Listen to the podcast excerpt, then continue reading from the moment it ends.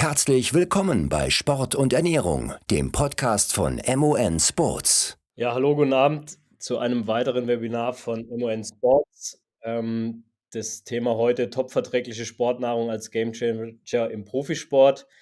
Äh, Robert und ich haben uns heute einen Gast aus gemeinsamen Zeiten äh, in meinen Anfängen als Sportphysiotherapeut beim Team Geroldsteiner eingeladen. Ich darf uns kurz nochmal vorstellen. Mein Name ist Christian Neizert. Ähm, Robert Gorgos ist auch dabei. Das, wir sind beide von MON Sports. Robert ist Ernährungsberater im Spitzensport und äh, Ernährungswissenschaftler, ebenfalls A-Trainer und äh, bei uns für die Produktentwicklung ähm, zuständig bei MON Sports. Unser Gast heute, wie angekündigt, Fabian Wegmann, ist 42 Jahre alt, ehemaliger Radprofi, mehrfacher deutscher Meister, Grand Tour-Teilnehmer, Sieger der Bergwertung vom Giro Italia 2004 heutiger Kommentator bei der ARD. Und äh, ja, ihr werdet ihn sicher kennen, die im Radsportverband sind. Und wir, würde ich sagen, starten kurz in den Inhalt. Äh, den Inhalt von heute, Fabian von vor 20 Jahren, äh, ist schon doch eine Weile her. Äh, es ist ganz interessant, Robert hat Fabian damals schon beim Team Geroldstein als Ernährungsberater ähm, ja, beraten und auch Empfehlungen gegeben für die Verpflegung im, während und äh, ja, vor allen Dingen halt auch im Wettkampf und im Training. Ähm, wir haben ein paar Aufzeichnungen gefunden, ein paar E-Mails, die sich damals beide hin und her geschickt haben. Ist, glaube ich, ganz interessant. Und ähm, ja, Profi-Ernährung, wie sie heute funktioniert, kann uns Robert auch ein paar Beispiele aus dem Team Bohr Hans Kohl geben. Da hat sich doch über die Zeit schon einiges äh, geändert in der Wettkampf und auch vor allen Dingen in der Trainingsverpflegung. Ähm, Verpflegung im Hobbybereich, es gibt auch ein paar Informationen von Robert dazu. Und dann, wie immer im Anschluss, können wir eure Fragen beantworten, die ihr uns hier im Chat, in der Chat-Funktion beziehungsweise Kommentare rechts könnt ihr uns eure Fragen reinschreiben und wir werden die im Anschluss äh, versuchen, möglichst äh, vollzählig zu beantworten, soweit es funktioniert. Ja, Fabi, hallo, herzlich willkommen. Robert. Ja, moin, Christian. Moin, Robert. Hi. Hallo, hallo zusammen. Fabi, vielen Dank, dass du dir die Zeit genommen hast, heute Abend mit uns über das Thema Ernährung zu sprechen. Wir haben uns im Vorgespräch ja schon so ein bisschen unterhalten, wie das zu der Zeit damals beim Team Geroldsteiner war ist doch schon eine Weile her. Also ich bin 2005 damals äh, als Physiotherapeut zum Team Gerhard Steiner gestoßen. Da warst du schon zwei Jahre Profi. Ja, drei. Ja. ja. Und äh, ja, wir haben uns da einfach mal schon mal unterhalten, wie das äh, gelaufen ist. Du hast zu der Zeit, glaube ich, schon mit Robert gearbeitet als, als Ernährungsberater. Ja, ich weiß gar nicht mehr genau. Weißt du noch, wann das erste Jahr war? Also der Kontakt lief über Christoph, meinen damaligen Trainer. Ähm, ich kann mich, ich kann mich ehrlich gesagt nicht genau erinnern, aber ich, ich meine, es war äh, vor 2003, also wahrscheinlich 2002 oder so. Ah, dann schon, ja, ja. Also ich weiß auf jeden Fall, habe ich die E-Mail so ausgedruckt. Ja, das ich zeig mal. Deswegen hatte ich sie auch noch. äh, genau, da. Ich habe die äh, fein säuberlich auch äh, abgeheftet. Wie sich das gehört. Ja, also ich kann mich ähm. noch daran erinnern, dass Fabi und ich uns mal irgendwie bei der Massage, ich glaube, es war bei der Deutschland-Tour 2006, unterhalten haben über das Thema Ernährung. Und er mir da schon erzählt hat, dass er mit einem externen Ernährungsberater zusammenarbeitet. Also wir hatten das damals bei Gerhard Steiner noch nicht, dass wir da äh, einen hauptamtlichen Ernährungsberater hatten. Bei uns haben das tatsächlich damals die Verpflegung, die Physiotherapeuten gemacht, also die Rennverpflegung in Absprache mit dem Arzt zu der Zeit war es tatsächlich so, dass die medizinische Abteilung eigentlich sich auch um das Thema Ernährung gekümmert hatten. Also ich glaube, 2006 hatten wir auch schon einen Koch dabei bei der Tour de France. Ich glaube, das ja, ihr. Genau, das war, also im Grunde genommen waren wir da schon so ein bisschen, bisschen Vorreiter. So viele hatten das nicht. Ähm, ja, klar, Armstrong, sein Team da und äh, Telekom, die ganz Großen, aber dann ähm, hörte es auch schon fast auf und wir hatten damals mit, mit Bräuch Catering, mit Georg Bräuch da äh, wirklich in, mit dem Christian auch, ein Franzose, ein super Koch dabei. Ähm, der hat sehr gut gekocht, äh, gar keine Frage, aber ähm, nicht hinter diesem oder mit dem, ja, er kam nicht aus der Ernährungswissenschaft. Ähm, er hat vor allen Dingen erstmal dafür gesorgt, dass wir vernünftiges Essen da bekommen haben, weil wir sind ja teilweise ja, wer das kennt, vielleicht in, in, in Frankreich in Campanile-Hotels ähm, da abends abgestiegen. Ähm, da gab es dann eine Pasta, die war ähm, dreiviertel Stunde lang gekocht. Also viel Kohlenhydrate waren da, glaube ich, nicht mehr drin. Die waren schon, äh, waren eher Glasnudeln. Und ähm, allein dafür, dass wir da halt vernünftige, ähm, ja, vernünftige Kohlenhydrate halt zu uns äh, geführt haben, ähm, hatten wir da einen Koch dabei und das hat schon extrem viel geholfen. Das haben wir damals schon immer, das war ein Riesenunterschied zwischen einer Dauphiné oder dann einer Tour de France, wo dann halt ein Koch dabei war. Ja, also ich kann mich auch noch dran erinnern an die äh, Müsli-Box, die gab es immer beim Physiotherapeuten. Da war, also Frühstücksbox war das offiziell.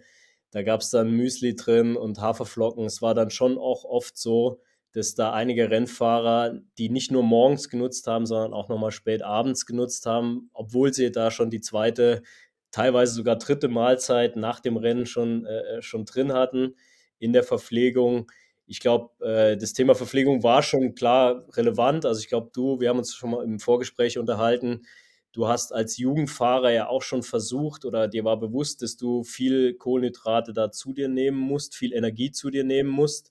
Ich kann mich noch erinnern, äh, bei Gerold Steiner hießen die Getränke damals auch Mineralgetränke. Da war von Kohlenhydrate gar nicht so groß die, die mhm. Rede. Da ging es eher darum, um Magnesium und Mineralien zu sich zu nehmen. Natürlich hatten die auch Kohlenhydrate, die, die Produkte, aber das stand nicht an allererster Stelle. Und die Rennverpflegung, die wir vorbereitet haben, die war auch eher, sage ich jetzt mal, Milchbrötchen mit Vanillepudding äh, oder irgendwie äh, Quark drin oder äh, mit Banane, ja. teilweise Paninis. Äh, Robert, ich weiß gar nicht, ist das heute noch, ja, ist, wird es heute noch so gemacht? Also ich glaube, heute äh, gibt es das im Ausnahmefall auch noch. Also ich denke an, äh, an eine Grand Tour, wo die Fahrer natürlich äh, ja über drei Wochen äh, ja bei Laune gehalten werden müssen. Und jetzt auf einer leichten Etappe, wobei das ist auch wieder, das kann man natürlich nie wissen, wie wie auch eine Überführungsetappe gefahren wird. Oft sind das auch schlimme Etappen. Aber wir haben für solche Etappen, wo wir dann vereinbaren mit den Fahrern und natürlich auch mit den Physios, dann auch sowas wie ein Milchbrötchen oder so da. Aber üblich ist es eigentlich nicht. Also ich glaube, der, der größte Unterschied, das werden wir nachher auch sehen, ist, dass wir wirklich im Vorhinein genau planen, was es wann gibt. Also wir haben, wir haben ein, ein System mit, mit Units, wo wir also genau wissen, der Fahrer X braucht bei dem, bei der Etappe so und so viel Units. Das wird im Vorhinein ja, vereinbart oder ausgerechnet. Und dann ähm, wird halt empfohlen, bei welcher, an welcher Stelle was gegeben wird, was der Fahrer nehmen soll, wo was Sinn macht. Also wir haben da ein genaues System und dann, dann äh, werden die Fahrer informiert. Es läuft eigentlich relativ banal über eine, über eine WhatsApp-Gruppe. Und dann schauen sich die das in der Früh an, wenn sie zum Rennen im Bus fahren und kriegen eine Idee, was wann Sinn macht und äh, haben auch eine Idee, wie viel sie fürs ganze Rennen brauchen. Aber ich glaube, heute geht es auch viel ums Thema Training. Ich habe jetzt mal ein Beispiel hier, was wir vor 20 Jahren, es war hier die Frage, vor 20 Jahren, Robert war schon mit 13 Jahren Ernährungsberater. Also ja, ist, äh, also so jung. So, ja, ich war mit elf auch schon Profi. Ja, so jung bin ich leider nicht mehr. ähm, und ich habe es mit Fabi vorhin auch, äh, wir haben darüber gesprochen. Also prinzipiell, das werden wir nachher dann auch sehen mit den Empfehlungen für das Training, das ich als Beispiel genommen habe, ähm, unterscheidet sich das Essen selbst kaum. Also die Empfehlungen, also das, das natürlich, die natürliche Ernährung ist immer noch die natürliche Ernährung und da hat sich nicht viel verändert. Fabi hat gesagt, es sind kein, in den letzten 20 Jahren keine neuen Lebensmittel erfunden worden und das ist auch, ist auch so. Ähm, also die Basis bleibt immer eine natürliche Kost und ich glaube, das haben wir vor 20 Jahren schon nicht so schlecht gemacht. Also ihr werdet sehen, dass sich die Empfehlung hier weitestgehend mit der Empfehlung für das Training, was ich nachher als Beispiel genommen habe, deckt. KI, KAI 30 würde man vielleicht heute auch noch machen. Also es war eine Kombination aus dem, ja, aus Kraftausdauer und VO2 Max. Das heißt, es wurden, Fabi, berichtige mich bitte, wenn ich da was Falsches sage, es wurden 30-30 Intervalle mit niedriger Drittfrequenz und hohem Krafteinsatz, Krafteinsatz gefahren. Also heute würde man vielleicht genau. Torque Work nennen oder so. Aber prinzipiell, ähm, also ein Training, was auf jeden Fall in den Kohlenhydratverbrauch und in den Kohlenhydratstoffwechsel geht und dann entsprechend versorgt werden muss. Also hier jetzt mit einem klassischen Porridge, wie wir es zum Beispiel am Renntag auch geben, bei, einem, bei einer normalen Etappe mit Trockenfrüchten, mit, mit Früchten, mit äh, ein bisschen Fett dabei und Brot und Ei. Also durchaus üblich, glaube ich, ähm, wahrscheinlich auch bei dir jetzt äh, an einem Renntag, könnte man so sehen. Mhm. Ja. Ja, ich, ich weiß noch, damals war es auch wichtig, ich muss ja auch ähm, die Produkte irgendwie haben. Ne? Also zu Hause war das immer einfacher, das konnte ich natürlich planen, konnte es auch einkau äh, einkaufen unterwegs ähm, hatten wir keinen Foodtruck, nicht bei jedem Rennen. Ne? Also das, das gab es halt nicht. Also musste ich halt gucken, ähm, was war im Hotel dann auch vorhanden. Und das hat mir natürlich extrem dann geholfen. Natürlich konnte ich mal auch einen Christian fragen, hier kannst du mal heute vielleicht mal das und das äh, mitbringen, weil denn ihr habt ja für diese Foodbox, die es ja heute, denke ich mal, auch noch gibt, ähm, ähm, da habt ihr ja schon auch immer was für eingekauft und da konnte man natürlich schon mal Wünsche äußern. Ähm, und dementsprechend war das dann auch so, zum Beispiel so Leinsamöl oder sowas, das, das konnte man natürlich schon mal dann ein Fläschchen mitnehmen. Ne? Ja.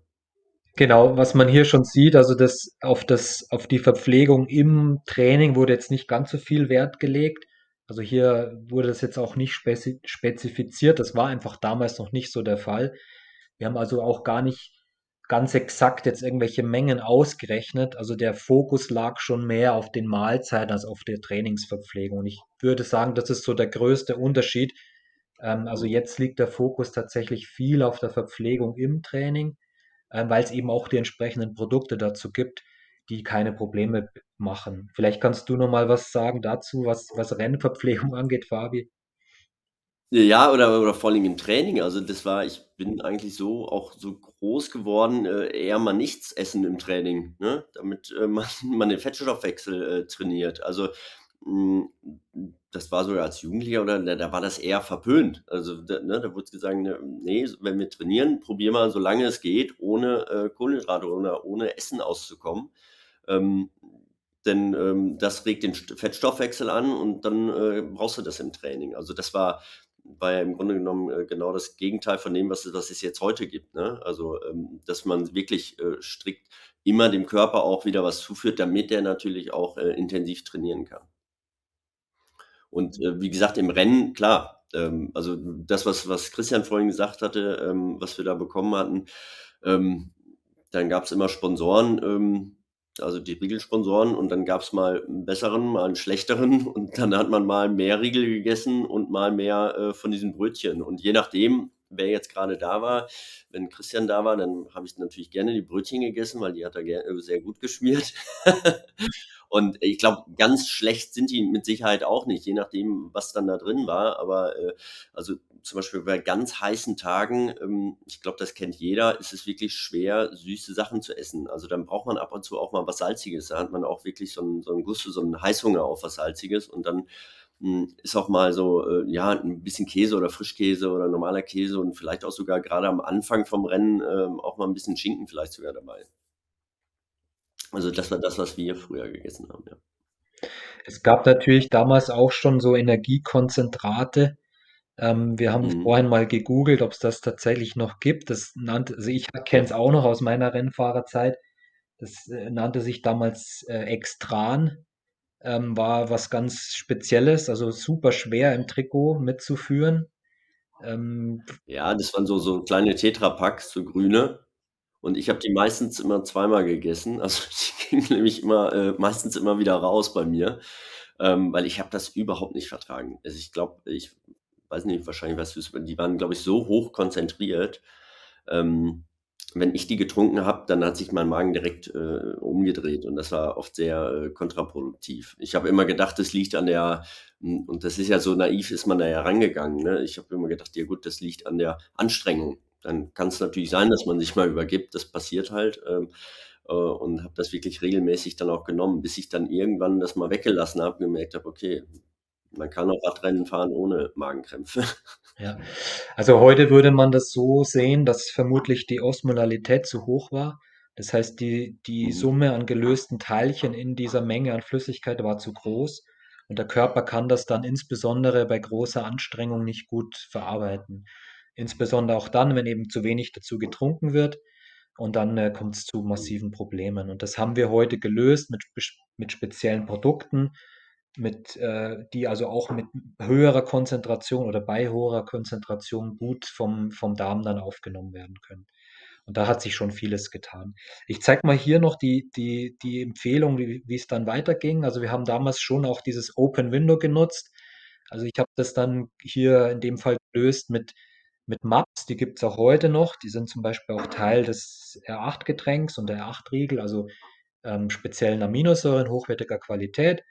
Ähm, Wasser mit Zitronensaft ähm, für, fürs Kalium und für, ja, für den Geschmack auch und die Erfrischung äh, Kalium in, in Rosinen drin, das Mineralwasser mit Natrium äh, und dann später eben eine sehr kohlenhydratbetonte äh, Mahlzeit. Wir haben hier auch spezielle, spezielle Lebensmittel oder bestimmte Lebensmittel ausgeschlossen. Wir hatten damals auch einen, einen Test gemacht mit Fabi, wo man also im, im Blut bei einer, in einer sehr speziellen Analyse, ähm, das war damals in Berlin ein Labor, das das gemacht hat, also unverträgliche Lebensmittel dann rausgefunden hat und die haben wir dann hier ausgeschlossen. Gut, mittags würde man das jetzt heute auch noch so machen. Wir werden es nachher dann auch im Beispiel sehen. Also die Kombi Kartoffeln mit Ei, also für eine hohe äh, Eiweißwertigkeit und äh, viel Mineralstoffen in, den, in dem Gemüse und später dann eigentlich eine ganz gewöhnliche, normale Mischkost, ähm, ja, mit, mit Gemüse, mit Pasta oder Reis oder sowas und äh, einer Proteinbeilage, in dem Fall von Fisch. Ich hatte damals schon, und das würde ich heute auch noch so machen, an intensiven Trainingstagen natürlich schwer verdauliches Fleisch, also zum Beispiel Rind oder Lamm oder sowas eher nicht empfohlen. Ähm, und Fisch auch aus Omega-3, antientzündlich und solchen äh, Gründen dann hier eher empfohlen. Also wir haben uns damals schon viele Gedanken gemacht, und äh, wie gesagt, das Essen an sich, denke ich, ähm, würde man heute noch ähnlich machen. Aber das war ja auch sehr fortschrittlich, ne, dass ihr euch da schon Gedanken gemacht habt. Also ich glaube, äh, das war jetzt ja auch nicht alles komplett oldschool. Fabi war definitiv bewusst oder allen war bewusst, dass die Verpflegung in Form von Kohlenhydraten vor und nach dem Wettkampf extrem wichtig ist. Also ich kann mich erinnern, dass Fabi auch immer äh, früh aufgestanden ist und da versucht hat, die vielleicht sogar schon zwei Mahlzeiten reinzubringen. Ich kenne auch noch Radprofis, die zur damaligen Zeit extra morgens aufgestanden sind, eine Runde locker auf die Rolle oder, oder Rad gefahren sind, um einfach Hunger und Appetit zu bekommen, um einfach ein oder vielleicht sogar zwei Frühstückseinheiten dann schon vor dem Wettkampf reinzubekommen. Also das war jedem bewusst, dass die Speicher absolut voll sein müssen und auch nach dem Rennen äh, kann ich mich auch erinnern, äh, da gab es dann entweder einen Grießbrei, Milchreis schon zur ersten Verpflegung äh, manche Fahrer hatten auch schon Proteinshakes. Das, das ging da gerade so los. Also die gab es natürlich, die Proteinshakes.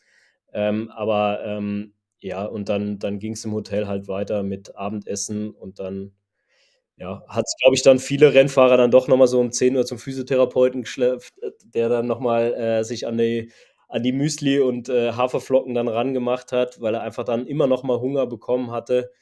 Äh, ich glaube, Robert, es lag dann auch schon daran, dass einfach äh, die Kohlenhydrataufnahme während dem Wettkampf einfach zu niedrig war. Ja. Genau, also heute können wir äh, natürlich schon, wenn man das vorher getestet und ausprobiert hat im Training oder in einem Testwettkampf, können wir schon 120 oder auch bei manchen Fahrern etwas mehr Gramm Kohlenhydrate pro Stunde geben. Wenn man dann ausgeht von einem fünfstündigen Rennen, dann kann man das sehr hochrechnen. Dann wird eben ein großer Teil der benötigten Kohlenhydrate einfach schon während des Rennens zugeführt. Und dann sind eben diese extra Mahlzeiten oder diese Riesenportionen dann auch gar nicht mehr notwendig. Also ich kann mich erinnern, zum Beispiel letztes Jahr beim Giro, dass wir bei leichten Etappen und wenn sich die Fahrer, und das machen die sehr gerne, trotzdem sehr, sehr gut verpflegt haben während des Rennens, wirklich abends ja, kleine Portionen gegeben haben. Also wir müssen natürlich immer so ein bisschen auf die Gesamtenergiebilanz schauen. Wir wollen natürlich auch natürlich die Fahrer optimal verpflegen, wollen sie aber auch nicht überfüttern. Ähm, das Gewicht soll immer konstant bleiben, im Idealfall, also während der ganzen Rundfahrt. Und dann sind die Abendessen teilweise also kleiner wie jetzt zum Beispiel hier bei diesem Trainingsbeispiel. Und das ist dann schon, ja, eigentlich ziemlich krass oder ziemlich äh, außergewöhnlich, dass man eine Grand Tour fährt und abends ein kleines Abendessen zu sich nimmt. Aber das äh, ist mhm. einfach der, der guten Verpflegung im, im Wettkampf geschuldet und die Kohlenhydrate werden dann zugeführt, wenn sie am meisten gebraucht werden und auch am besten umgesetzt werden können. Und das ist also während vor und unmittelbar nach dem Wettkampf in dem oder im, im Training natürlich genauso der Fall. Und ähm, ja. ja. Ja, ich glaube, das ist der größte Unterschied, weil ähm, dann schläft man natürlich auch besser. Ne? Also ich kann mich daran erinnern, wir haben eine riesen Portion abends gegessen. Ähm, das ist ja oft, dann hat man ja Reisestress, auch bei so einer Grand Tour. Man fährt dann weit und ist ja nicht so, dass man um 7 Uhr Abend isst, äh, sondern es ist dann oft ähm, acht, halb neun, neun oder sowas oder noch später manchmal auch. Wenn man dann riesen Portionen isst, dann muss der Körper ja erstmal verdauen. Das weiß jeder, da schläft man nicht gut oder nicht, nicht schnell ein. Und ähm, das ist natürlich dann auch wieder ein, ein Faktor, ähm, der dir dann, ja, eine Sache, die dir fehlt bei der Regeneration. Wenn du weniger Schlaf hast, äh, das ist natürlich auch schlecht. Und wenn du dann, wenn man es heute hinkriegt, dass man nur noch kleine Portionen zu Abend isst, dann äh, schläft man natürlich auch besser und schneller ein.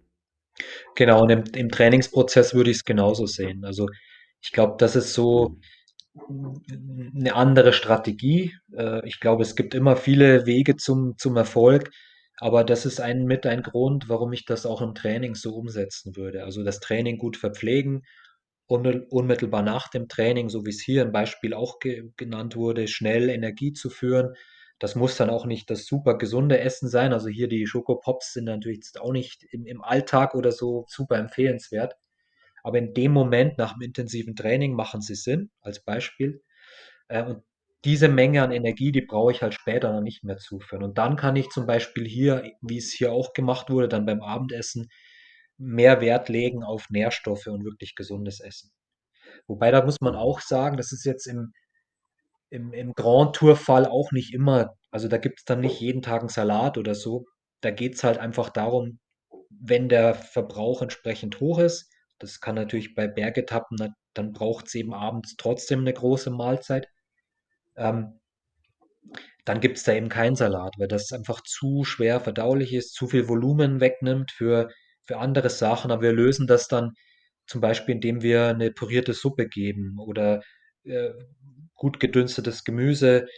Da gibt es dann auch keine Vollkornprodukte, sondern ganz normalen Reis oder Pasta, weil das sonst alles zu viel an Volumen, zu viel an Ballaststoffen wird was der, was einfach bei diesem großen, bei dieser großen Menge an Nahrung dann einfach zu viel wird für die Verdauungs, äh, ja, für die Verdauung. Und ähm, also wie gesagt, im, im Trainingsprozess natürlich weg vom Training eine gute Möglichkeit, viele Nährstoffe aufzunehmen, sich vielleicht auch den anderen äh, Makronährstoffen wie Proteinen und hochwertigen Fetten mehr zu widmen.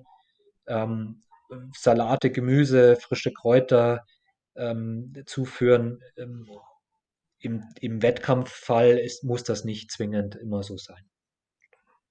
Ich glaube, das ist schon ein. Riesenunterschied vielleicht, den man hier rausfiltern äh, kann. Fabi, kannst du vielleicht noch mal ganz kurz erzählen, du hast ja so den Wandel mitbekommen von der Zeit, wo damals das noch eher verpönt war, auch im Training Kohlenhydrate zu sich zu nehmen oder ja, sich überhaupt zu verpflegen im Training. Äh, bis hin, du bist ja in vielen europäischen Top-Teams dann auch äh, unterwegs gewesen, äh, bis hin jetzt, wie es Bora Hans Grohe macht, die, glaube ich, sehr, sehr großen Wert auf die Verpflegung setzen und auch bewiesen haben, dass sie, glaube ich, bei einer Grand Tour am Ende in der letzten Woche dann doch nochmal auch an Leistung zulegen konnten, was sicher auch ein großer Faktor die Verpflegung äh, ist, die, mhm. die dort mitgestaltet. Vielleicht kannst du ja noch mal ein bisschen äh, aus deiner Zeit halt erzählen. Also hast dich überhaupt verpflegt in den ersten Trainingseinheiten? Ging das bei euch oder zu deinen, gegen Ende zu deiner Karriere dann nochmal auch um die Verpflegung? Wurde da schon drauf geachtet? Habt ihr da Empfehlungen bekommen? Ja, das wurde dann natürlich schon mehr, ne? Also dann hinterher bei Milram oder dann bei Leopard oder gerade Garmin, da fing das auch an, dass wir dann spezielle Getränke bekommen haben, ähm, direkt nach dem Ziel, eben mit Kohlenhydratgetränken, ähm, dass wir da direkt ähm, im Rennen vor allen Dingen direkt was bekommen haben. Oder ja, Kohlenhydrate, Getränke, die, ähm, um die, die Speicher wieder aufzufüllen. Ähm, Im Training war das bis dato immer noch nicht so wirklich. Also wir hatten da auch dort keinen Ernährungsberater, niemanden, der gesagt hat, hier, äh, du musst äh, so und so viel essen. Also das war bis äh, Ende 2014 ähm, bei Garmin dann auch noch nicht, auch nicht so ähm, so allgegenwärtig. Also ich glaube, dass vielleicht haben das Teams bis da schon gemacht, das weiß ich nicht, aber ähm, ich glaube, das fing da, da wirklich auch erst an. Und hast du es in der Leistung auch irgendwie im Training dann gemerkt, dass du irgendwie schneller regeneriert warst? Also ich glaube, heute ist es ja im Profisport, also wir kennen es ja jetzt auch aus dem Triathlon, aus dem Radsport, wo mittlerweile jede Trainingseinheit perfekt geplant wird. Also A vom mhm. Inhalt, vom, vom Trainingsinhalt und auch von der, von der Verpflegung her mit genauen Vorgaben, was wann wie, ähm, was die Regeneration extrem beeinflusst und auch, glaube ich, nochmal einen Leistungssprung äh, in den letzten Jahren äh, möglich gemacht hat. Hast du das auch noch so ein bisschen gemerkt, irgendwie, was, was da die Unterschiede waren in der, in der Wettkampfverpflegung oder Trainingsverpflegung? Ja, vor allem in der Wettkampfverpflegung. Also wie gesagt, diese Kohlenhydratgetränke, die wir da bekommen haben, da hat das dann schon irgendwann aufgehört, dass man abends so einen so 'n so 'n Hieper bekommen hat, ne? Also, dass man dann, äh, eben, äh, 10, halb elf noch beim beim Neizart geklopft hat und gesagt hat: „Hast du noch was in der Müslibox?“ Ähm, ich habe ich habe 'n totalen Hunger, ähm, ne, weil man fällt dann oft immer wieder noch mal in so ein Tal einfach rein, weil, ähm, der der Körper, ähm, Robert, ne, der kann ja auch nur so 'ne gewisse Anzahl an, äh an Gramm pro Kilogramm, ähm, also Gramm Kohlenhydrate pro Kilogramm aufnehmen pro Stunde. Und wenn man ganz viel isst, ähm, verdaut man das ja nicht alles sofort. Ne? Und das ist, glaube ich, das, das Problem. Das hat man damals erkannt. Und das wurde definitiv da schon besser. Aber wie gesagt, auch bis mehr oder weniger zum Ende meiner Karriere hat äh, im Training in den Teams, in denen ich war, da keiner besonders äh, Wert drauf gelegt. Und äh, ich bin mir sicher, dass das äh, ganz, ganz, ganz großer Faktor äh, ist. Und ähm, das hätte ich mit Sicherheit ähm, gemerkt. Also das, ähm, und man sieht es ja auch heute, also klar, im Training, das ist nochmal das andere, aber du siehst es einfach, es spiegelt sich ja in den Rennen ab. Äh, früher haben, heute macht keiner mehr einen Fehler. Kaum ein Team macht nochmal einen großen Fehler. Ja, früher gab es wirklich oft, ähm, ja, dass jemand Hungerass hat, dass er einfach rausgefallen ist, äh, ganz unverhofft aus einer Spitzengruppe oder auch so einfach einen ganz schlechten Tag hatte zum Beispiel. Ähm, das wird ja immer weniger und das ist äh, mit Sicherheit äh, in 90 Prozent der Fälle war das auf die falsche Ernährung in dem Falle dann zurückzuführen.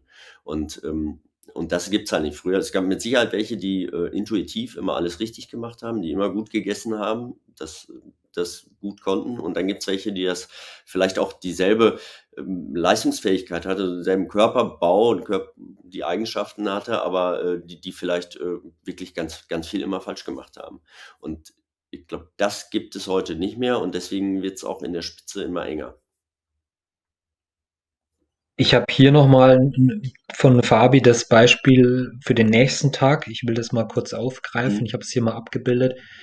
Also das, äh, wir haben es damals GR1 Fett genannt, also ein äh, Z1 würde man heute sagen, also ein ganz ruhiges Training. Ähm, wir haben das damals schon auch so gemacht, dass wir das Frühstück dann etwas anders zusammengesetzt haben, also etwas proteinreicher. Ähm, man musste natürlich trotzdem irgendwie auf die Energiemenge kommen oder die, die Kalorienmenge. Aber man sieht auch hier also der Unterschied dann mit, mit äh, Ei und dann auch mit Pute dazu. Und ähm, würde man heute ähnlich machen. Und im Training selbst hier wurde dann erst nach zwei Stunden gegessen. Heute könnte man das lösen, zum Beispiel über ein Slow Release oder das, unser Slow Carb Getränk, sodass man also nicht zu stark in ein Energiedefizit kommt. Äh, und dann würde man vielleicht schon nach 30 Minuten oder so mit diesem Getränk beginnen. Aber prinzipiell auch hier wieder das Frühstück könnte man sich heute ähnlich zusammenstellen. Ähm, das natürlich immer individuell der oder entsprechend der individuellen Leistungsfähigkeit, die natürlich bei Fabi sehr, sehr hoch war und damit natürlich auch die, die Leistung selbst bei einem lockeren Training entsprechend hoch und damit auch der Verbrauch an Energie entsprechend hoch. Aber die Zusammenhänge, zum Beispiel, dass man sagt, ähm, ich fahre ein ruhiges Training und das Frühstück sieht dann ein bisschen anders aus wie bei dem hochintensiven Training, wie wir es hier im Beispiel am Vortag gesehen haben. Das würde ich nach wie vor so empfehlen. Gut, vielleicht zusammenfassend, ähm, wie könnte man das so ja, sehen, wie, wie das war vor Anfang der 2000er Jahre? Also wir haben nicht genau gewusst, wie viel wird da an, an Kohlenhydraten und Fetten umgesetzt. Ähm, wir konnten das natürlich aus einer Spirometrie, also aus einer, aus einer Atemgasanalyse im Vorfeld äh, oder bei einer, die man natürlich jetzt nicht so häufig im Jahr gemacht hat, abschätzen, aber wir konnten es nicht genau sagen. Ähm, es gab auch nicht wirklich die, der Fabi hat das Beispiel mit dem, mit dem Energiekonzentrat genannt, nicht wirklich Produkte, die sich geeignet haben, sehr hohe Mengen an Kohlenhydraten im, vor allem im Wettkampf oder bei intensivem Training als Test äh, zuzuführen. Also auch diese Trainings waren dann schwierig ähm, und es gab eben meines Wissens damals noch keine speziellen Slow-Release-Produkte. Ähm, das ist vielleicht der Unterschied äh, zu heute. Also heute gibt es das natürlich alles und ich denke auch, dass das äh, jetzt nicht nur bei uns im Team, ähm, Bora Hans Grohe, sondern auch bei allen anderen großen Teams so gemacht wird. Also wir können schon wirklich, ähm, ja, ich gehe mal zu dem Teil über, wir können wirklich genau sagen, was ist wirklich Sache. Also ich habe jetzt mal äh, einen Fahrer genommen mit einer ja, mittleren Leistungsfähigkeit und ihr seht hier anhand der Grafik, dass natürlich mit zunehmendem äh, mit zunehmender Leistung oder zunehmend äh, schnellerem Fahren, ähm, mit, mit höheren äh, Wattleistungen der Kohlenhydratverbrauch deutlich ansteigt. Hier gehen wir jetzt von einer äh, anaeroben Leistungsfähigkeit, die ja im mittleren bis niedrigen Bereich liegt, aus. Das heißt, die Kurve ist nicht ganz so steil. Wenn ähm, wir von einem Sprinter ausgehen, wo also die anaerobe Leistungsfähigkeit höher ist, wäre diese Kohlenhydratkurve steiler. Das heißt, er, der Sprinter, ist weniger effizient, braucht bei höheren Leistungen mehr Kohlenhydrate. Also diese, diese Kurve würde dann äh, etwas steiler ausfallen. Und man sieht jetzt hier auf der linken Seite also den exakten Energieverbrauch für jede einzelne Trainingszone und auch den Kohlenhydratumsatz. Das lässt sich äh, errechnen aus wenn die Daten bekannt sind aus VOC Max oder VLA Max oder lässt sich jetzt auch zum Beispiel über diese Software ähm, aus Wettkampfdaten äh, raus, ähm, ja, da liest das, das äh, Programm das automatisch raus. Das heißt, dann werden dann Bestleistungen über bestimmte Zeitbereiche äh, äh ja, rausgerechnet und daraus die VO2 Max und VLA Max generiert. Und das beantwortet vielleicht auch gleich die Frage vom Jan, ähm, könntet ihr euch vorstellen, eine App zu entwickeln, wie sie beispielsweise Jumbo Visma nutzt, die direkt anhand der verbrauchten Energie eine Mahlzeit generiert? Ja, also daran arbeiten wir. Ähm, Im Prinzip habe ich jetzt hier mal ein Training skizziert, ähm, also schon ein intensives Training. Man sieht hier einmal so ein, das ist dieser, ich glaube, ich kann mit meiner Maus das nicht deuten, aber man sieht, also am ersten Berg ist das so ein Schwellentraining, am zweiten ist das so ein ja, hochintensives, gleichmäßiges Training, dann eine etwas Pause und ein hochintensives Intervall und dann noch so ein, so ein Mix aus VO2 Max und Schwellentraining. Man sieht hier, also in, innerhalb dieser Zeit von jetzt knapp drei Stunden werden schon sehr große Mengen an Kohlenhydraten umgesetzt. Beim, sorry, wenn mein, meine Tochter im Hintergrund mitredet, aber ich kann es leider nicht abstellen gerade.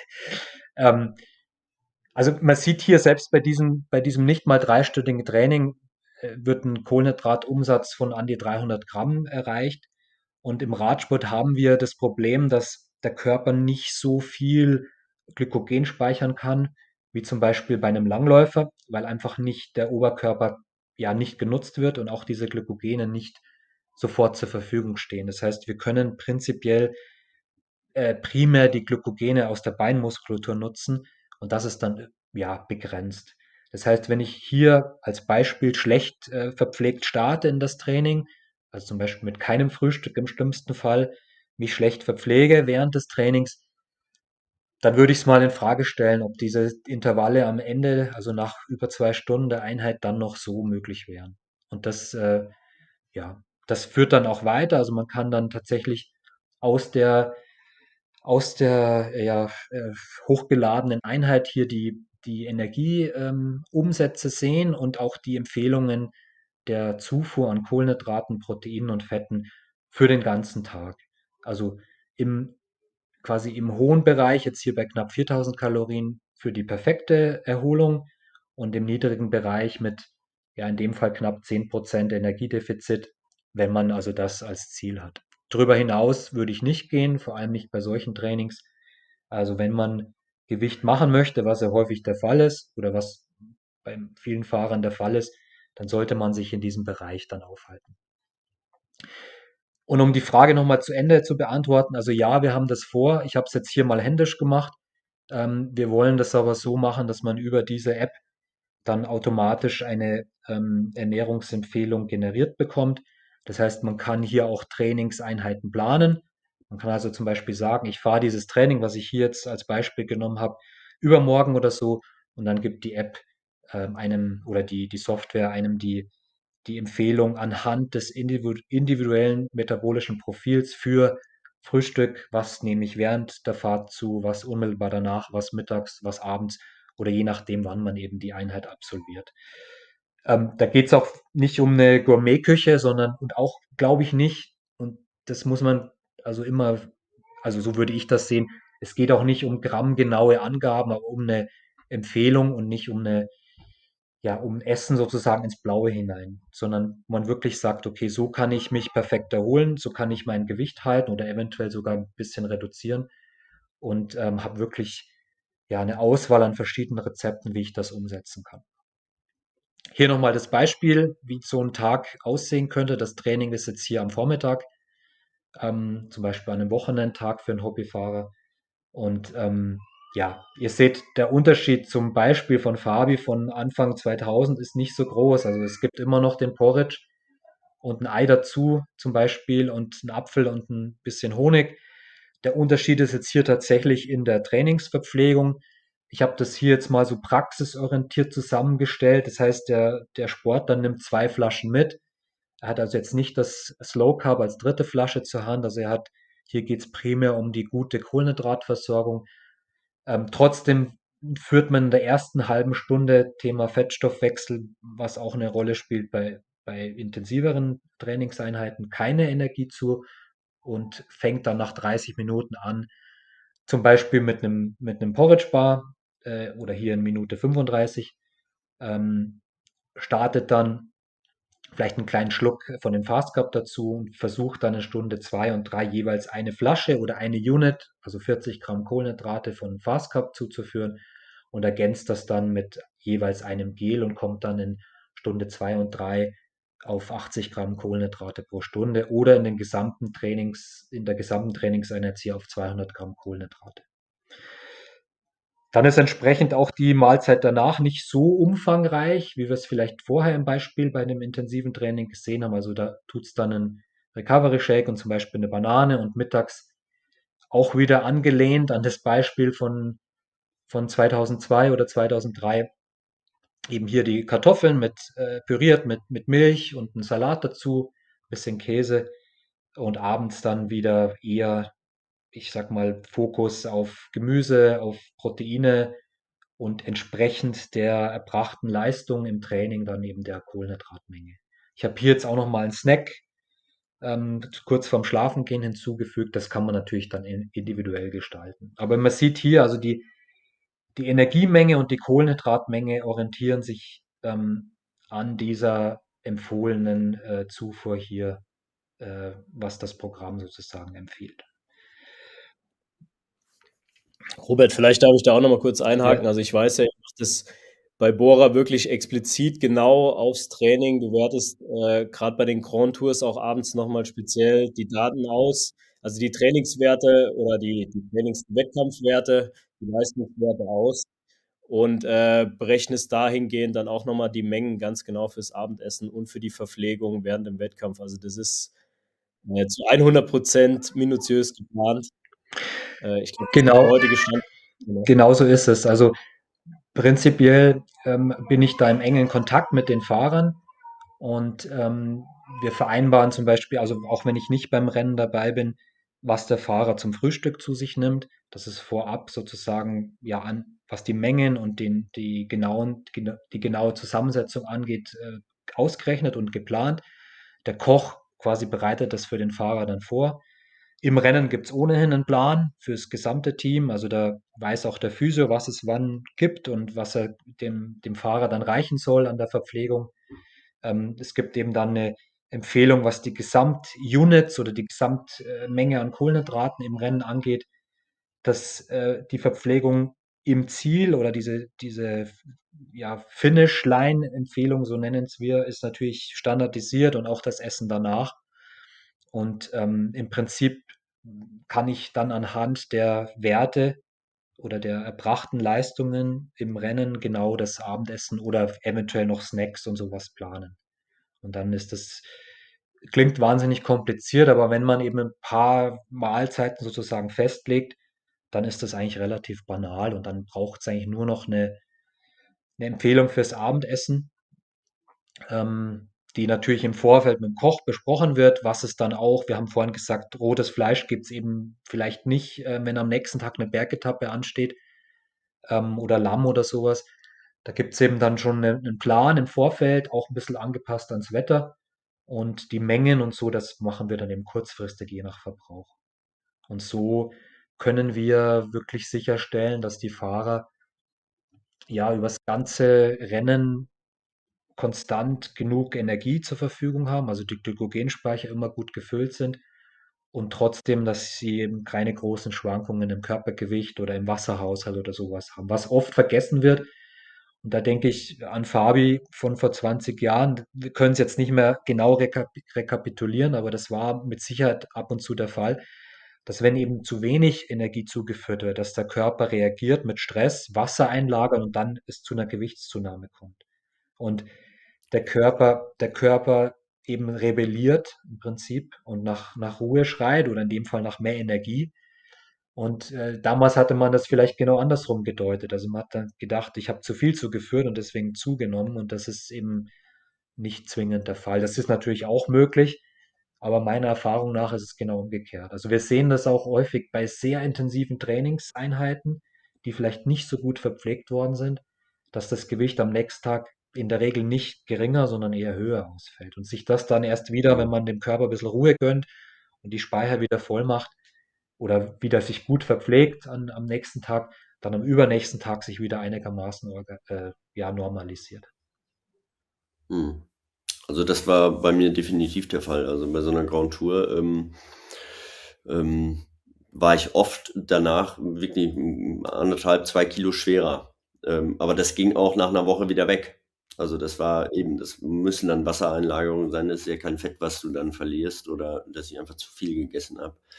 Hm, das hat mit Sicherheit damit was zu tun gehabt, ja. Und, und wenn man das, wenn man das jetzt äh, ja ins, ins Ex im Extremen sieht, dann sind eben zwei Kilo jetzt für ein, für ein, äh, für jemanden, der um, um, ums Podium fährt oder so, oder selbst auch nur über einen Etappensieg, ähm, ja, dann, dann kann das eben dazu, dazu führen, dass das nicht möglich ist. Und das äh, macht mhm. sehr viel aus. Ja, leider ist das ist halt bergauf das Gewicht ein entscheidender Faktor. Manchmal nervt es auch so ein bisschen, weil es halt einfach so wichtig ist.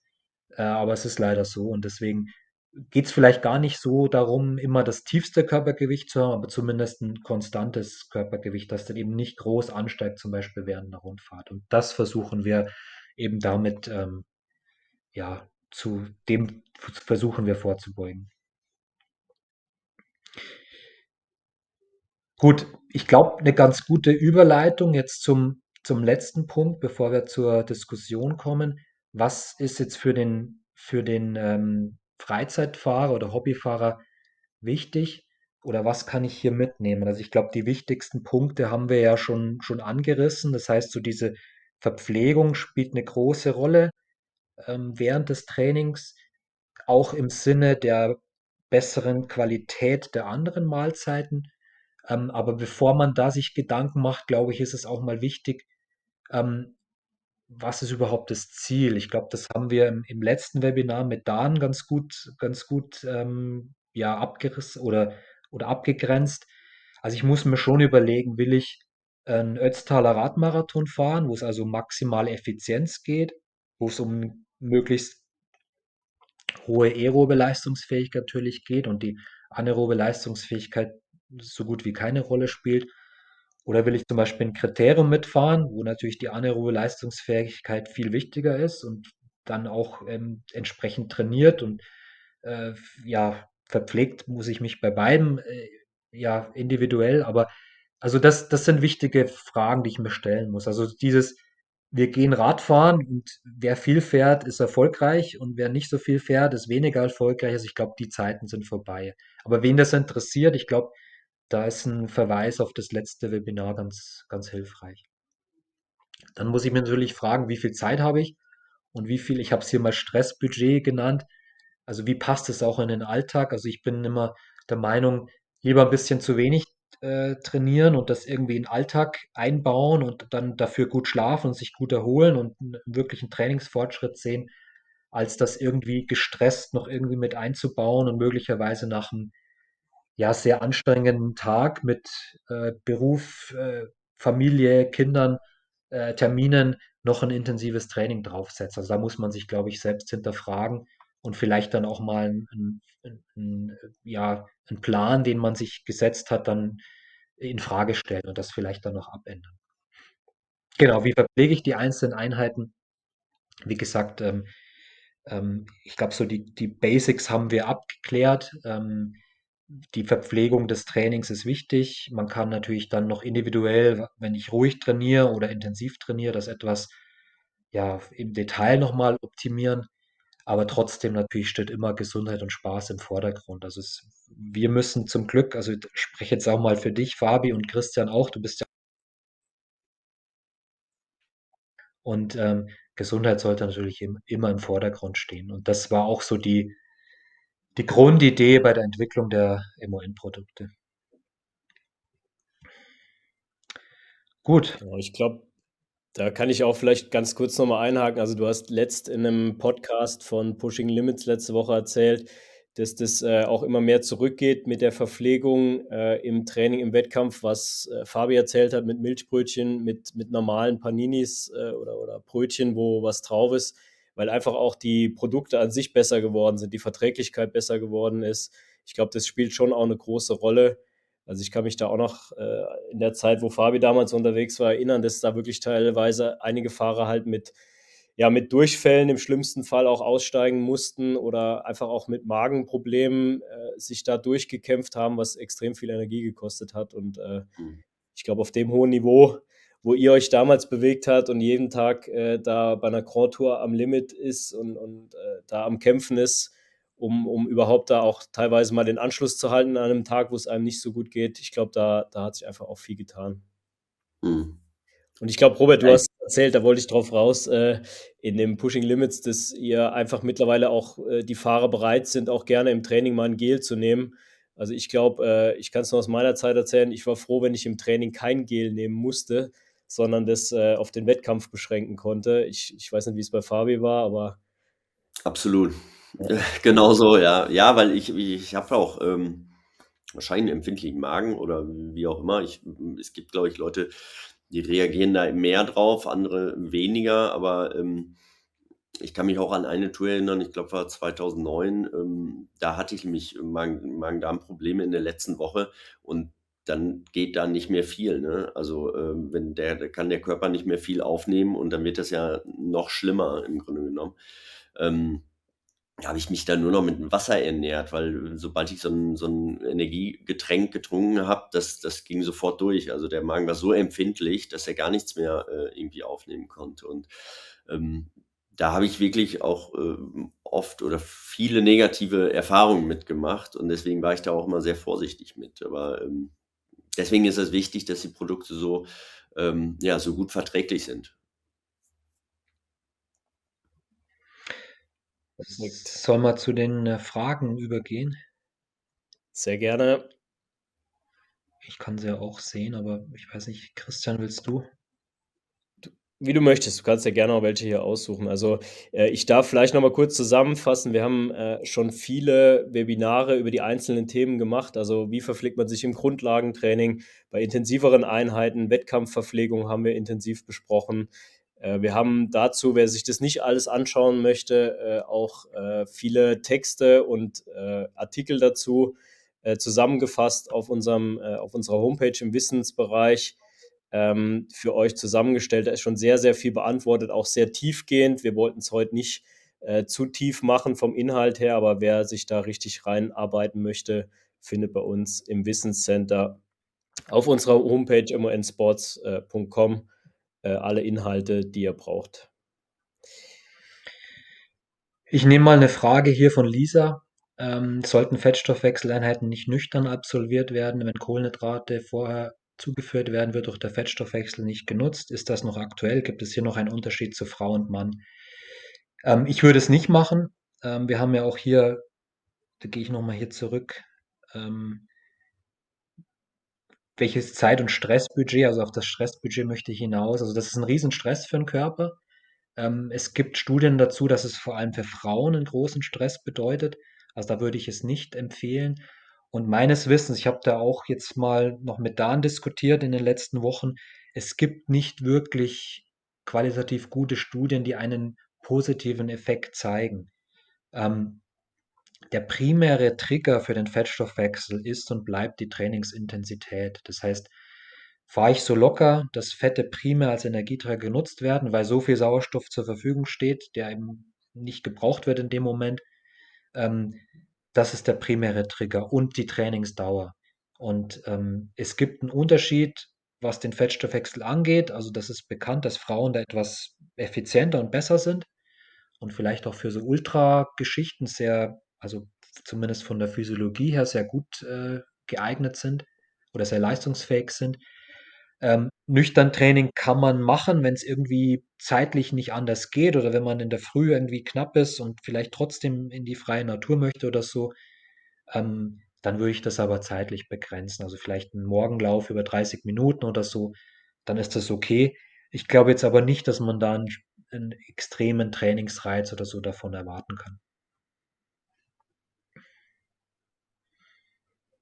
Könnt gerne auch an Fabi äh, Fragen stellen. Es muss sich nicht nur um Ernährung drehen. Also wir sind auch froh über Fragen zum Training, zur Belastung, was ihr wollt. Hier ist eine Frage von Matthias. Wie relevant ist der Unterschied von Haferflocken basierten Porridges zu Brötchen, Weißbrot, Vollkornbrot?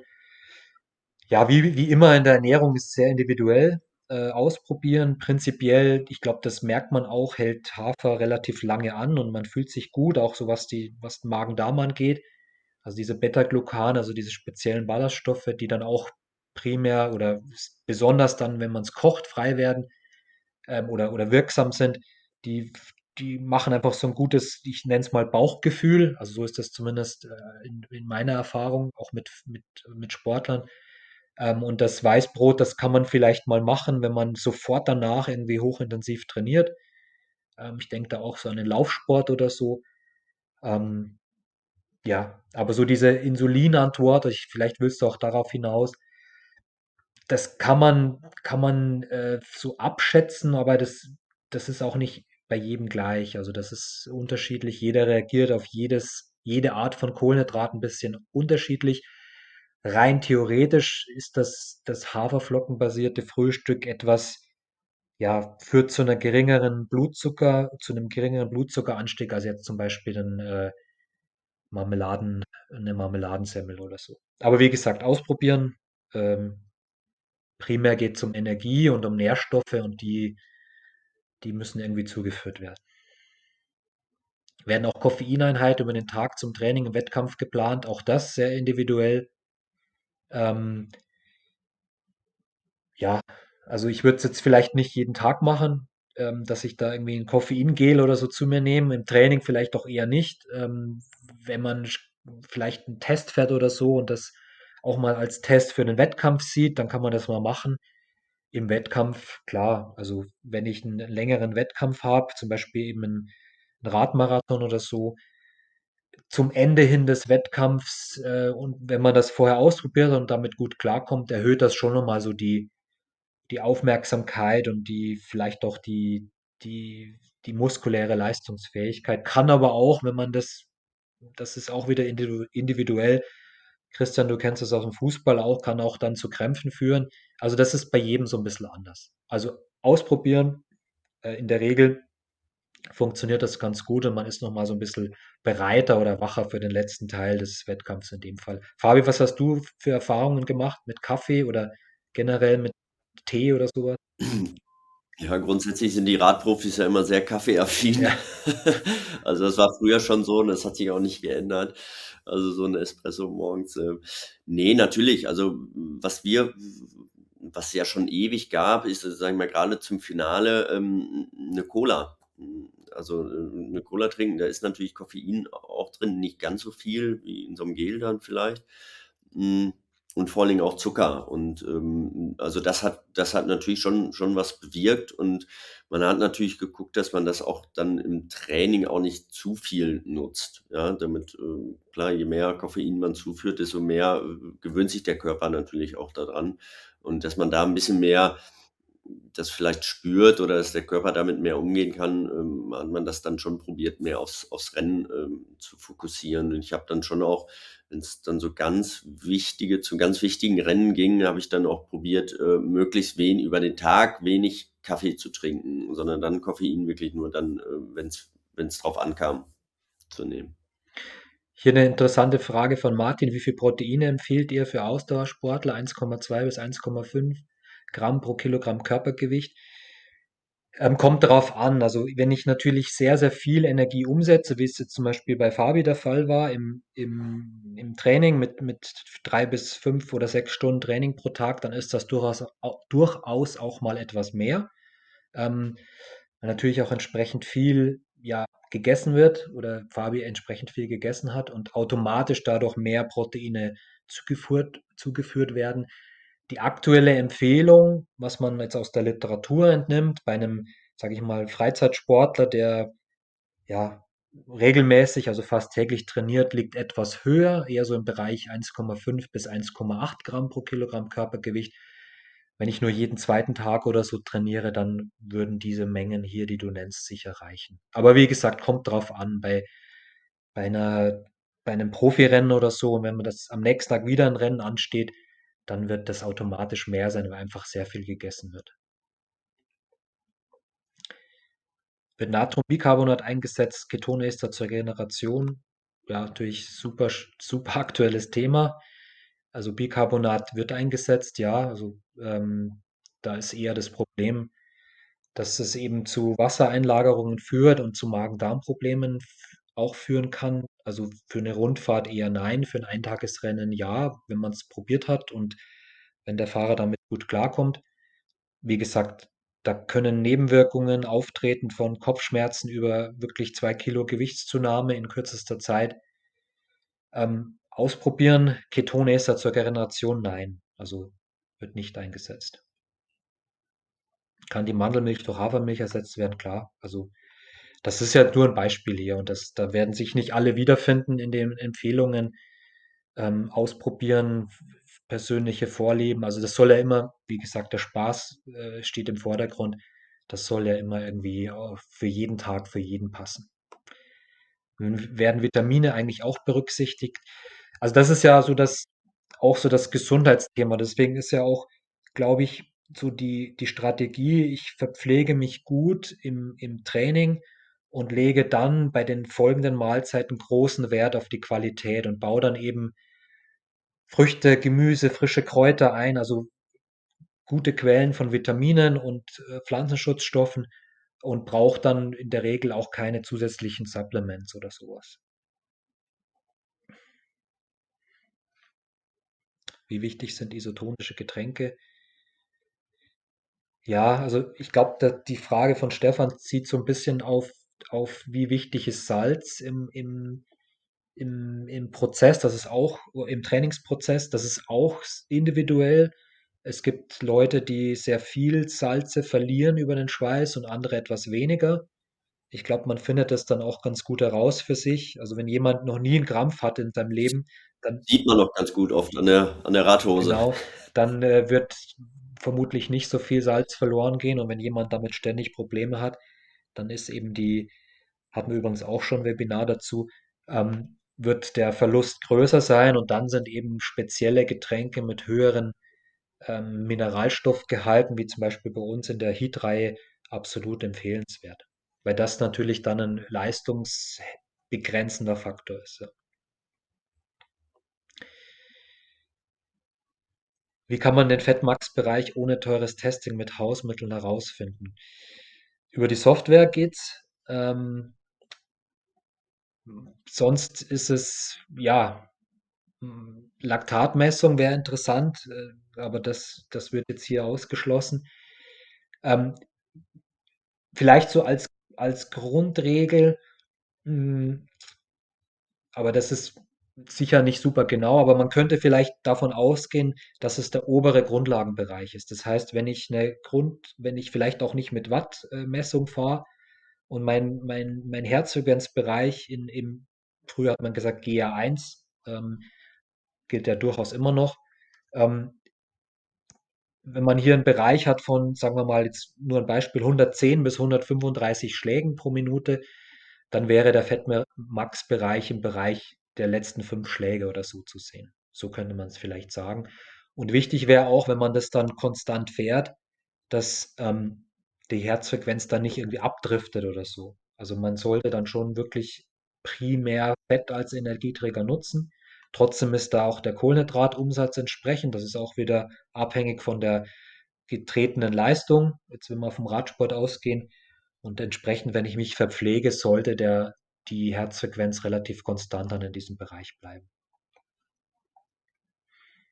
Christian, hast du noch Fragen, die interessant sind? Wie wichtig ist Vitamin D, Magnesium? Magnesium in der Regel gut aus, aus echter Nahrung zuzuführen.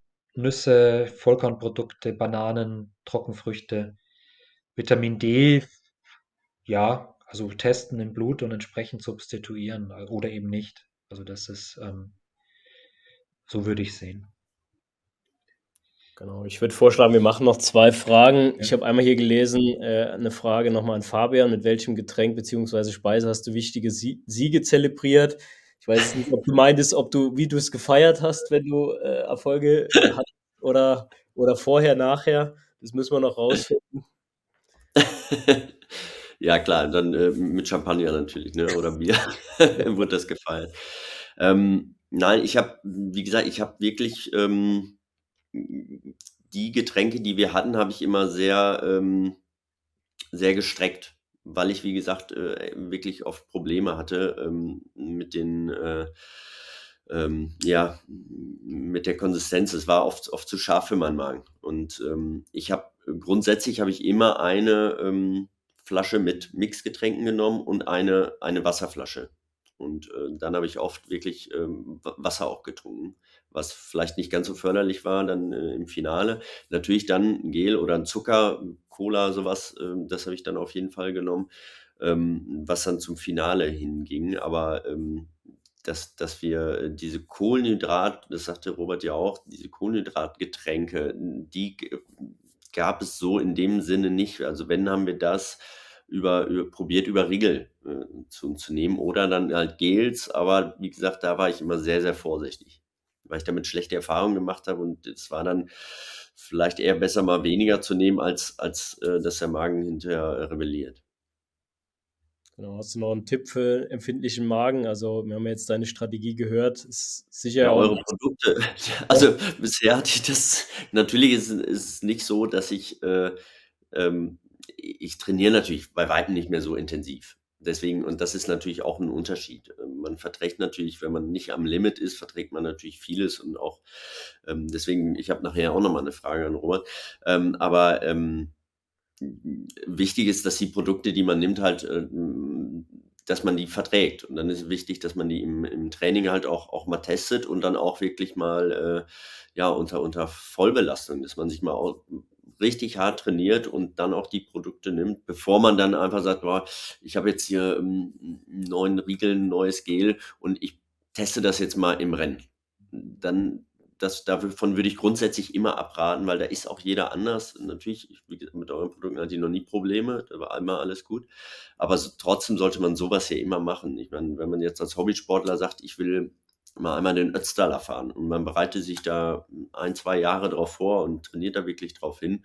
Und ähm, dann sollte man an dem Tag keine Experimente machen. Dann sollte man alles das, was man dann zu sich nimmt und äh, die, das sollte man einfach alles mal getestet haben und dann auch unter möglichst auch mal so Wettkampfbedingungen.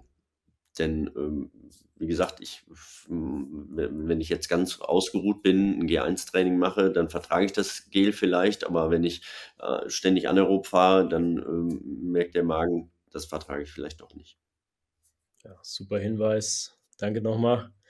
Äh, dann vielleicht noch die letzte Frage. Ähm, kann man Slow Carb und Power Carb äh, mischen miteinander? Wird es Sinn machen, Robert? Das haben wir auch schon öfters gehört. Ist vielleicht auch ganz gut. Also hier geht es ja, hier geht's ja um den Alpencross, also jetzt nicht um einen Wettkampf, sondern um ein ja, einfaches zu schaffen. Und prinzipiell kann man schon verschiedene Kohlenhydrate miteinander kombinieren, äh, die auch eine unterschiedliche äh, Absorptionsgeschwindigkeit haben in dem Fall. Ähm, prinzipiell ja, vielleicht nicht in einer Flasche. Ich weiß, weiß nicht, wie das schmeckt, aber das, äh, wenn man das kombiniert ähm, und zum Beispiel im ersten, im ersten Teil das Slow Carb nimmt, dann später die, die Kohlenhydratzufuhr über das Power Carb erhöht, hätte man eigentlich alles richtig gemacht. Also prinzipiell kann man das machen. Es spricht auch nichts dagegen, zwischendurch mal dann ein bisschen Slow Carb zuzuführen. Wichtig nur hier, dass man es mit der Menge nicht übertreibt. Also die Isomaltolose im Slow Carb ist ein spezielles Kohlenhydrat, das eben nicht unbegrenzt pro Stunde aufgenommen werden kann, also das ohnehin nicht. Aber da würde ich mich so auf 40, 30 bis 40 Gramm pro Stunde beschränken. Aber prinzipiell geht das vielleicht jetzt nicht zwingend in einem, bei einem intensiven oder hochintensiven Training oder im Wettkampffall, aber jetzt, wenn ich das als, als äh, Ausdauerfahrt sehe, als Grund, Grundlagentraining, dann äh, kann man das machen, ja. Grundsätzlich macht es da schon eher Sinn, halt Kohlenhydrat, die Menge am Ende halt zu erhöhen, ne? Richtung Ende, gerade sechs Stunden. Ja. Also Alpencross klingt ja nach sechs bis zehn Stunden auf dem Rad. Und da ist dann sicher auch mal feste Nahrung absolut ja, angebracht. Okay, Fabi, du hattest noch eine Frage an Robert und dann. Ja, ich, wir, du hattest das ja vorhin mal einmal kurz angedeutet. Wir hatten damals mal so einen Bluttest gemacht und ähm, da war die, haben wir die, ich glaube, 500 Produkte waren es insgesamt ähm, oder Nährstoffe und, ähm, und auf die Verträglichkeit wird das äh, untersucht und das wird dann, glaube ich, in, in drei verschiedenen, in Grün, Gelb und, und Rot dann eingeteilt. Also Rot sollte man dann wirklich vermeiden, weil das der Körper nicht so gut äh, ver verdauen kann. Also man ist nicht unbedingt allergisch dagegen, aber man kann es nicht so gut verdauen und grün war besser. Wird sowas heute noch gemacht? Ist das äh, noch gang gäbe oder ist man da so ein bisschen von ab? Also bei uns im Team wird es nicht gemacht. Ich weiß jetzt natürlich auch nicht von allen 30 Fahrern, was die jetzt für, für sich machen oder so. Aber prinzipiell äh, wird das eher nicht gemacht. Ähm, mhm. Es wird in dem Sinne gemacht, wenn jemand wirklich massive Probleme hat. Also wenn jemand war ja, wie du beschrieben hast, der Fall. Also hattest du ja durchaus Schwierigkeiten mit, mit Verpflegung im Wettkampf zum Beispiel. Und dann versucht mhm. man halt rauszufinden, welche möglichen Produkte bringen hier ein Problem. Und wenn ich mich gut erinnere, war es in dem Fall ja Mais. Und es kann eben gut sein, ja. dass in vielen Produkten, also gerade in den Gelen, eben viel Mais enthalten war, auch wenn es stark verarbeitet ist. Aber möglicherweise hat das eine Rolle gespielt. Ja. Das könnte ich mir mhm. durchaus vorstellen. Das war damals der sogenannte aktivierte Neutrophilentest. Ähm, ich weiß ehrlich gesagt auch nicht mehr, ob's das ob das noch möglich ist bei uns hier oder leicht möglich ist. Ähm, Mhm. aber, äh, ja, sicher einer eine der wenigen Möglichkeiten, um Nahrungsmittelunverträglichkeiten feststellen zu können. Also, ich bin da auch nicht mehr auf dem allerneuesten Stand, aber das, äh es gibt ja viel, was da gemacht wird mit so IgG-Tests und sowas. Und das halte ich für mhm. nicht so exakt. Und ähm, das war eine Möglichkeit, um das etwas genauer feststellen zu können. Ja, ich hatte damals das Gefühl, dass mir das schon äh, was gebracht hatte, weil ähm, für mich war das auch schlüssig, dass man halt Produkte hat, die ähm, ja, die man durchaus so verträgt äh, im normalen Leben, aber wenn man Höchstleistung bringt, ähm, die halt nicht mehr so gut verdaut und die dann halt leistungsmindernd sind. Ne? Ja. Hier schreibt die Katinka, äh, sie verträgt kein Hafer, sitzt das durch Dinkel. Ja, also ich glaube, wenn man, wenn man wirklich viel trainiert und sich viel mit seinem Körper auch auseinandersetzt, dann kann man das auch ganz gut für sich rausfinden irgendwie. Ja, also wie wir, mhm. wie wir ja ein paar Beispiele jetzt genannt haben. Also es ist jetzt nicht diese Empfehlung, das Goldrichtige für jeden. Ausprobieren, sich befassen mit dem Thema und dann, glaube ich, findet man für sich einen Weg, dass es äh, langfristig funktioniert. Perfekt. Ja, dann würde ich das heute Webinar schließen. Vielen Dank fürs Zuschauen. Fabi, vielen Dank äh, fürs Teilnehmen. Fabi, vielen Sehr Dank. gerne. Schön, dass wir uns mal wieder ja, gesehen haben. Auf jeden Fall. Hat mich sehr gefreut. Und äh, ja, auch euch vielen Dank für die Fragen. Ich finde, es macht die Webinare immer sehr wertvoll am Ende, eure Fragen zu haben. Und äh, wir nutzen das sehr gerne, das Medium, um mit euch da weiter in Kontakt zu kommen. Hat viel Spaß gemacht heute. Ich glaube, es waren interessante Inhalte drin und wir freuen uns, wenn ihr wieder einschaltet dann.